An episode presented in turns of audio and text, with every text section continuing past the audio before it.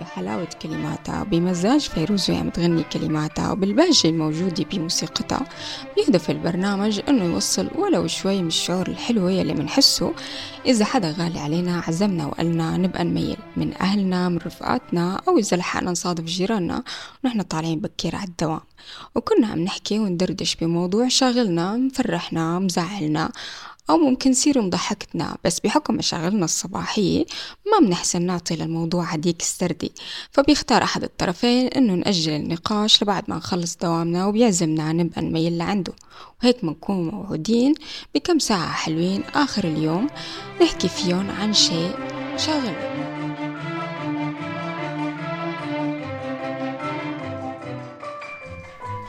هالبرنامج بيناقش المواضيع بطريقة كتير قريبة من هاي الصورة ببساطتها بيناقش الأفكار اللي بتخطر لنا أول ما نفيق من النوم أو اللي بتشغلنا ونحن جايين ننام أو ممكن نكون عم نتسلى فيها ونحن بطريقنا الطويل للشغل.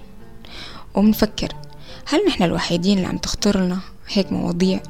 هل هي بتستاهل إني أرفع السماعة وأحكيها لحدا أو زوره مخصوص مشان ناقشوا فيها؟ هي مو كتير شي شخصي. هي موضوع ممكن أنا قريته بكتاب.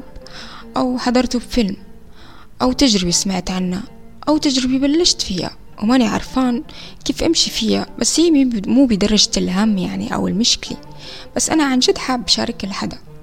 فمنلاقي قديش هي حلوة لما نكون في عنا رفيق مثلا بالشغل طاولة جنبنا ونحن راجعين من بريك الغداء أو مالين بعد الظهر ورا الطاولة وما عرفانين ايمت يخلصوا هالساعتين اللي ضلوا ونتفاجأ فيه عم يحكي بالموضوع.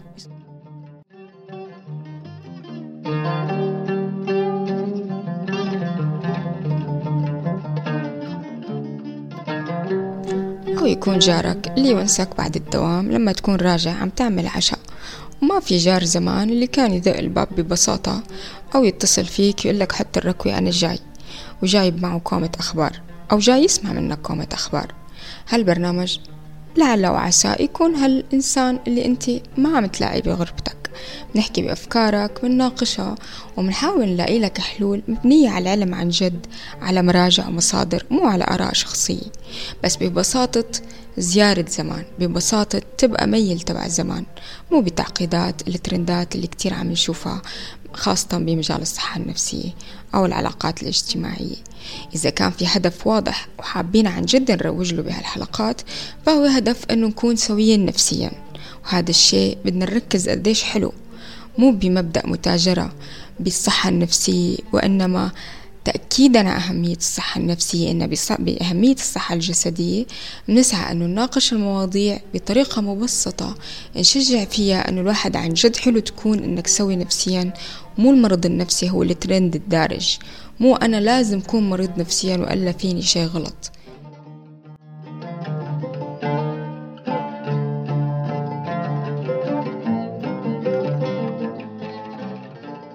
تماما مثل المشهد المرتبط بذاكرتي لما كنت فيه وأنا صغيرة من نومة العصر وشوف جارتنا جاي لعنا جايبة معها كمشة أخبار سواء نقد للمجتمع أو مثلا نميمة بس بطريقة لذيذة ما فيها أي تجريح. أو جايبة حتى موضوع تنق فيه بس كانت جاي تبحث عن حل. مو مثل هلأ بزمننا مع الأسف اللي بتحس أنا أنا إذا أنا موجود.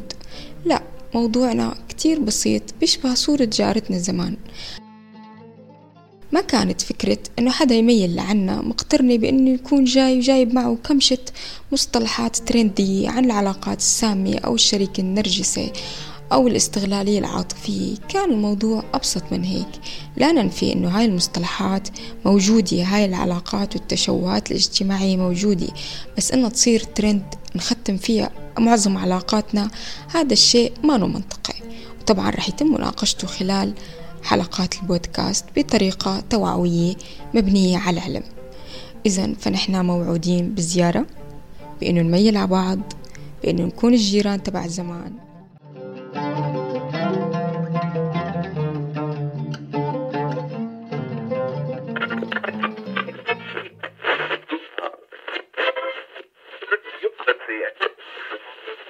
الله لا يشغلك بعد وديني منك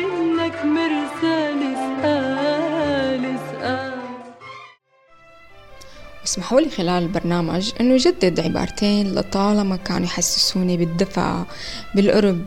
بأنه الدنيا كتير كبيرة وفيها كتير ناس بس بالمقابل نحن كتير قريبين من بعض. لما كنت أصحى الصبح بكير وأسمع بالراديو عبارة المذيع عم يقول صباح الخير لكل حدا فايق أو لسه نايم أو صار بالشغل أو عم يسمعنا بالسيارة. وكأنه عم يذكرني بكتير ناس صحيوا مثلي وعم يسمعوا إله مخصوص.